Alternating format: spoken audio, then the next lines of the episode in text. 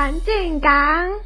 嗨，欢迎回来，这里是大船的 Podcast 节目《大船进港》，我是佩云，我是恩雅。佩云，你不觉得今年因为疫情的关系，我们在家待了好久吗？你暑假在家有做了些什么呢？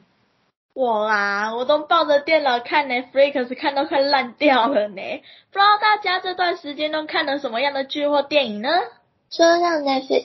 我最近看了好多好看的影集跟电影。那我们就一起来讨论近期看过的影集和电影吧。你刚刚说你看了很多剧对吧？那是哪一些啊？我最近看了《当男人恋爱时》，到后面我真的哭到快不行。你知道吗？其实我也有看，但是我没有哭，我实在哭不出来呢。哦，可是我觉得很好哭耶。到底是怎样的好哭啊？就是让我用介绍一下剧情来跟你复习一下好了。这部电影就是改编一部2014的韩国电影，但是我觉得它一点都没有翻拍的感觉，反而有一种很道地的台湾味。它的剧情描述邱泽饰演的讨债流氓阿成，他看起来虽然很凶，但是他其实很善良。他在一次讨债的时候，对债主的女儿浩婷一见钟情，所以他提出要以涂鸦合约的方式。涂鸦合约就是有点像几点卡，只要浩婷陪他吃饭、散步什么的，这就可以盖一个章，然后集满就可以抵消他们家的债务。后来他们相爱，正在规划未来的时候，因为阿成赌博，他们所有的钱都被骗光了。他很生气，所以喝酒一酒就打算圆寂了，后来就坐牢。可是后来因为生病提前出狱就医，但是最后他还是走了。所以我觉得这部电影前半部的剧情有不少喜剧啊，还有台式幽默等等的部分，但是下半场就是完全是悲剧。我没有哭，但是我自己也非常推荐这部电影，因为它有各种台式浪漫的情节，还有很多搞笑的设定。然后我觉得我最推荐这部电影的原因是，它的演员当中不是有那些讨债的小人物吗？我觉得那些小人物就激荡了更多的共鸣在。然后例如流氓跟小姐这角色的设定看起来像老梗，就是讨债的那一种老梗，但也因为这个设定模式，本来朴实无华的剧情变成一个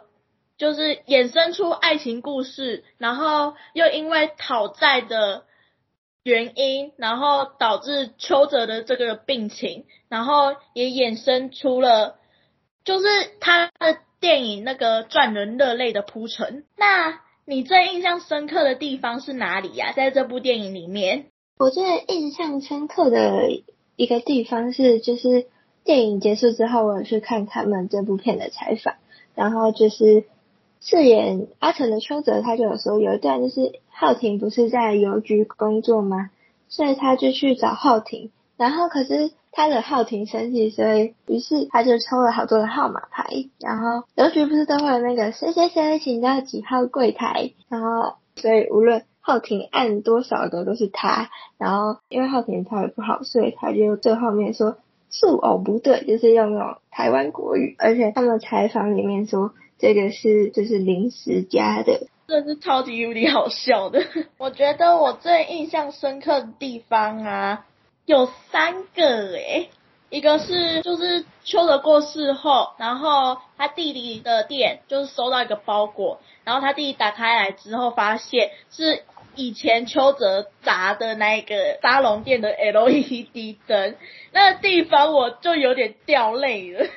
我不知道真的是因为亲情的关系吧，应该是这样。然后第2个地方啊，就是邱泽不是有一幕跟他老爸隔着窗户对话吗？然后那个地方就是邱泽跟他老爸说徐伟宁要交给他老爸照顾，在他过世之后，那个地方我也有点泛泪了，但是我还是没有哭出来。第3个地方啊，就是邱泽的丧礼那里。那时候他老爸已经失智了，然后徐伟宁就抱着邱泽的骨灰，好像是骨灰，然后坐上那个灵车，然后他老爸就过来。因为失智，然后也不知道这个场景在干嘛，然后就过来，然后就一直盯着徐伟宁跟邱泽的骨灰看。我觉得那一幕我其实蛮历历在目的，因为好像是他老爸就这样傻傻的看着自己儿子的照片，然后再看着自己媳妇的样子，这种感觉是有一种很亲的感情在，我觉得我蛮印象深刻的。所以这部片其实它已经挺进台湾影史台湾票房前10名，因为疫情的关系，它也成为这个疫情期间票房最高的台湾电影。它上映41天，票房就突破新台币11亿元，还有入围台北电影节金马奖的初选也已经通过了，所以也希望这部片可以得很多奖。我暑假的时候啊，也看了一部很感人的韩剧耶，它叫做《我是遗物整理师》，那时候超夯的，你有看吗？有，我有看，但是我那出剧也是每一集都看到好想哭哦。我也是看到每一集都在哭，我觉得它的主角设定的真的是恰到好处。主角是患有亚斯伯格症的20岁少年韩科鲁，和出狱后被指定成为监护人的他叔叔朝尚九，也就是李帝勋。对，他真的好帅哦。而他们两个其实都有个别的障碍，像是科鲁啊，他就有先天上的社交障碍，他叔叔朝尚九他就是后天上的情感表达障碍。然后啊，他们都在遗物整理师这个职业当中走向人间最温情的核心。我觉得他们的故事设定啊，其实浅显易懂，就是很单纯，然后情感方面也特别张扬，但是好像所有悲伤的事情终究都会透露出那种很阳光很温暖的那种隐喻。所以我觉得这部片我其实蛮推荐的。我也是很推荐这部片，因为就像你刚刚讲的，这部片其实有很多小巧思，就是它会给人很多的感触跟思考。因为它剧本本身很写实，所以你会觉得代入感特别的强。它给我的感受就是人在死后不是就是在这个地球上消失了，就是那些已经去世的人，他们留下来的遗物都是给他们的家人啊朋友最大的慰藉，所以人也不知道什么时候会突然过世。我从这部片学到的其实是就是要把握当下，而遗物整理师其实就是像将这些死者来不及说完的故事给拼凑起来。那你知道遗物整理师是怎么样的一个职业吗？我觉得遗物整理师这个职业顾名思义就是受到家属的邀请，然后要去整理已经离世的人留在世间的遗物的这个职业。我有查过这个职业，然后在网络上看到一篇文章，那个文章的主角就是遗物整理师这个角色，然后他有写到说他每次走进去无数的家的时候，然后在那些往生者留在这个世界上最后的物品间，听到和感受到还有看到属于这个家的伤心还有寂寞的那一些故事在，就是他们感觉表面上是在整理这些死者的遗物，但是其实实际上他们是在抚慰家人，就是在安抚他们，让他们不要太过于伤心，然后找到其他的方法，然后去思念已经离世的那些人。而我觉得这部片可以值得大家注意的一点就是它每一集可鲁跟他的叔叔都会接到不同的遗物整理案件，每个去世的人也都有不同的悲伤还有过去，而且这剧情也在探讨这个社会许多的议题，像是罕见疾病啊、霸凌、弃养父母、家暴、老人安养等等的问题。所以其实它每一个主题都是很值得我们现今的时代来思考的。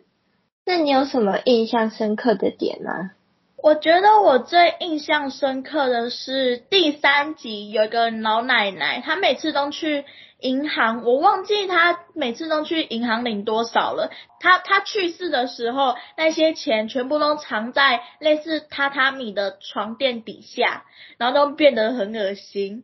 然后那一篇就是老奶奶常年被子女忽视嘛，然后她过世的时候，遗物整理师他们来帮她整理老奶奶的遗物的时候，她儿子跟她老婆也是指定遗物整理师一定要保留金钱跟存折，而且只保留就这两样的东西就好。我觉得老奶奶她真的很可怜，她就是如同她常年藏在床垫底下的那些纸钞一样，然后都沾满了难以清理的孤寂，就是她这一生都是很寂寞的这样走过来，然后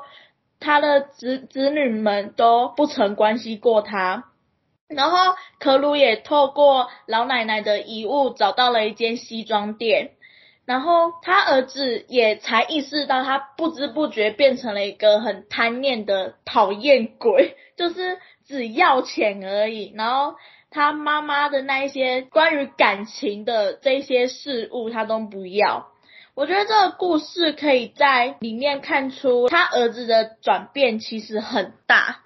他从他第一份工资，然后买给他妈妈，也就是老奶奶的发热衣开始，然后一直到现在变成一个这么贪念金钱的人。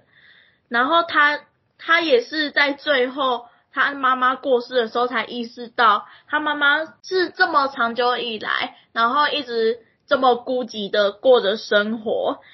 结果他已经忘了这份感情的存在。而且他第一次发工资买给他妈妈的那件发热衣，他妈妈也舍不得拿出来穿，而且甚至一次都没有穿过。但是他妈妈却想要买一件西装给他儿子，我觉得这是他妈妈生前唯一一件想要做给他儿子的事，却一直都没有做到，就带着这份遗憾而走了。他儿子才突然的意识到这件事情。我觉得这个故事就隐藏着我们为什么要等到失去了才懂得珍惜这种概念。我也有一个很印象深刻的片段，就是其中有一个委托案是一对老夫妻，他们已经计划携手要一起离开这个世界，所以他们其实有提前预约那个遗物整理师来做清理。然后其实他们去做清理的时候，发现里面有个小门，进去后是一个花园，这是爷爷为了生前喜欢花的奶奶而盖的。这个案例还有社工的追查之下，知道这一对很恩爱的老夫妻，他们其实是服用安眠药自杀。因为那个奶奶常年卧病在床，所以她希望自己可以比爷爷早走，而爷爷被检查出癌症末期，所以他们一起决定要离开人世。而我觉得本集给了一个很大的重点，就是不要看别人的生死就去做揣测，因为可鲁的叔叔认为爷爷没有必要决定老奶奶生死，然后跟他一起去自杀，所以很不谅解。但是他其实从来没有去追查背后的原因是什么。所以这集其实也有其中一个角色躺在医院中，照顾他的人就跟他说，等你来过几次就知道要死不活是什么意思。照顾生病的人是一件压力很大的事情，被照顾的人其实内心也很煎熬。所以生命跟健康有限的爷爷，他面临了癌症末期啊，还有像是工作等等的压力。如果是他自己先走，那无依无靠的老奶奶自己活下来，其实对奶奶来说也是一种折磨。所以我觉得这部片教导我们的道理是很深的层面，但是里面有一句话我很喜欢，就是眼睛看不到不代表不存在，只要你记得就永远不会消失。在遗物整理师整理遗物时，他们就可以拼凑那些我们看不见的小细节，让我想到可可夜总会，就是一部皮克斯的动画里面讲的，真正的死亡是世界上再没有一个人记得你。我觉得这是可以大家一起思考。那你最近还有什么推荐的剧吗？我最近刚刚看完一部韩剧，来跟你介绍一下好了。我最近刚刚看完的剧叫做《机智的医生生活》，然后它已经播出了2季，它每一季有12集，所以总共24集。这部片你听它的片名就知道是在讲医生的故事，所以这出剧是以医院为背景，讲述了医生啊、护士以及患者围绕着生命啊进行的温馨故事。我很推荐这部片的原因是因为，第一个，这部片你不用去担心看到像是医疗体系内的一些斗争啊，因为很多医疗片其实你都会看到很多的斗争，但是这部片你只要尽情的去享受每个案例啊带给你的感动就好了。因为这部片没有反派的角色，所以你看起来会非常的舒服啊，没有压力。而且我觉得他们最酷的就是他们从大学开始在医学院认识，然后他们5个就一起组团，每一集后面他们都会唱一首歌，我觉得这个方面真的是超酷的。说到他们在下班后嘛就会去练团，我又想到一部片，就是你有看过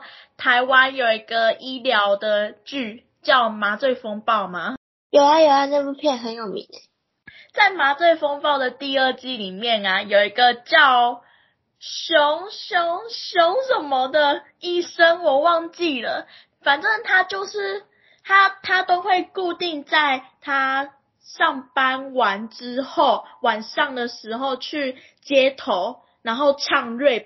而且他那些 rap 的那些歌词啊都是关于医疗的黑暗面的那些歌词，然后他也把他的感受啊，然后还有一些医院那一些很黑暗的事情全部都写在 rap 里面，我觉得超酷的。哇，听你这么讲我也很想去看看那部片耶。而且我觉得这部戏还有很重要的一个点就是他们非常的幽默，就是虽然他们是讲韩文，但是他们幽默的点其实你都 get 不到。我觉得从这部片我学到就是同理心，像是里面有一集在五人帮之中的神经外科医生，他曾经遇到他的助手来找他，所以有一个病人就已经很危险了，但是负责他的医生其实并不擅长那个手术，但是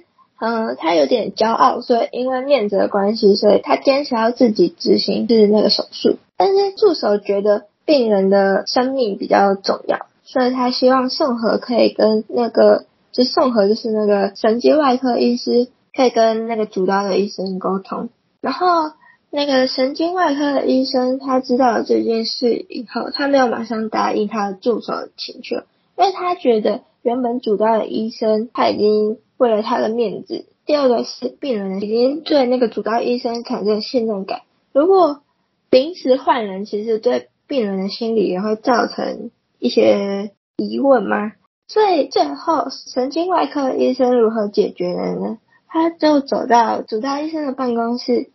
医师见到他出现就有一种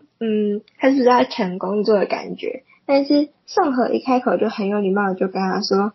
我听说你要执行就是那个手术，我自己在这个手术的领域还有很多的不足，不知道可不可以成为你的助手，然后观摩你的技术呢？然后原本主要的医生听到他的肯定，所以就欢迎他参加这场手术，病人最后也痊愈了，原本主刀医生也没有生气，他反而感到很多的成就感。所以我觉得这部片就是利用这种小小的故事来告诉我们这种很深刻的道理。那你有什么想推荐给我们的剧吗？我一定要跟你推荐一部西班牙神剧，不管你在 Netflix 还是 Google 什么样的网站，你都可以找到这一部剧，而且你一定要看，它的名字就叫《纸房子》，它真的非常的好看。那你可以跟我介绍一下它大概在讲什么吗？它的剧情主要是在讲述计划周详绰号 Professor 的主脑在不同的地方招募8名各有所长的犯罪精英，然后他们就策划了一场惊天动地的完美抢劫案。他们在第1季跟第2季的时候去抢劫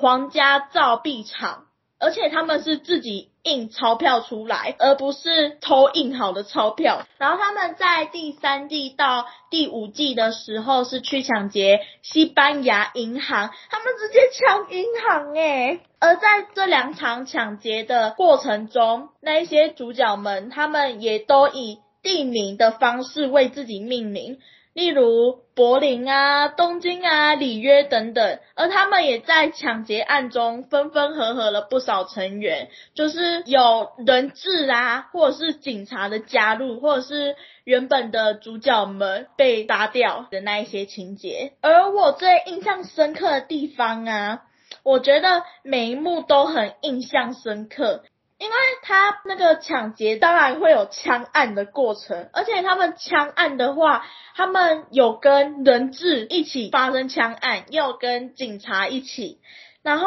他们的过程就是很精彩，你会不停的一直想要看下去。还有各个主角们在抢劫过程中他们背后的故事，每一季不论哪一集都有在介绍这个人背后为什么他会成为这个抢劫的队伍里面的成员，还有他们以前是有什么样的前科之类的。那有什么幕后小小的花絮你想要给我们分享的吗？纸房子这部影集，它在 Netflix 上有分成一个大影集跟两个小部的，我不知道那算不算是影集，就是很短的一个短片。然后其中一个叫做纸房子，我忘记叫什么了，反正他就是在讲花絮的部分。然后我觉得他花絮最酷的是啊，他其实剧本都没有完整的全部都写好，演员在演，他们是演员演到一半，剧本再写下一段，演员再演另外一段，超酷的。真的假的？那你觉得看完这部片你有没有什么特别的感想啊？我觉得每一幕都让我有很特别的感受，但感想的话我不知道怎么讲出来，就是这部片很精彩，然后你看他发生枪案的过程又很震撼人心，就是你会跟着他一起感受到那种紧张，然后生命垂危的那一种气氛在。而且最特别的是啊，他们抢劫过程中 Professor 都会跟警察用电话去沟通，然后警察就问 Professor 你为什么要这样做这样，然后警察那边负责沟通的人是督察，然后前督察他就是因为 Professor 的一些花言巧语，然后就被骗走了，就来到了这个抢劫的行列，然后一起跟着他们去抢着西班牙银行。我觉得这超帅的，为什么一个督察警察行列里面的督察可以一起参加这个计划。还有第五季的时候，现在播完第五季的第一集，然后第五季的第一集啊又有另外一个新的督察，然后那个督察因为一些因素在第四季末的时候被警察行列开除掉，然后那个督察就想说既然你们把我开除，那我就自己去找 Professor 然后抓Professor 来给你们看，那我一定能得到更好的警察行列的那一些官位。然后他就去了 Professor 所在的地方，然后原本想说他要成功了，然后我就看得很紧张，我就想说不行，你不能这样，就没想到下一秒，因为那个新的督察他本来就是一个怀孕的状态，而且是快生出来的状态，所以那个督察就在 Professor 的地方生下了孩子，然后也是教授帮他接生的，还有往后的一些婴儿用品啊之类的也都是教授补助给他的。然后就有网友在推测出那个新的督察会不会也加入这个抢劫的行列里面，而且已经有那种预告图，然后已经把新的督察的那个地名，因为他们不是都用地名来做代号吗，然后已经有网友把那个地名也全部都秀出来，然后新的督察穿着红色的连体衣的时候也全部秀出来了。这部片真的是让我有点大开眼界，任何人都能加入这个抢劫的行列。之前第一季还是第二季的时候也有一个人质他现在也加入了这个行列，我觉得真的超帅的。哇，听你这么讲，我下一部片决定要来看这部纸房子啊。真的，你一定要看，既然已经被封为神剧了，为何还不看呢？虽然我们就推荐大家4部片，但是其实 Netflix 有很多很好看的影视啊或者是电影，如果有想分享的都可以到我们的大船的匿名写给我们看哦。那时间也差不多了，我们就跟大家 say goodbye 咯，拜拜拜拜。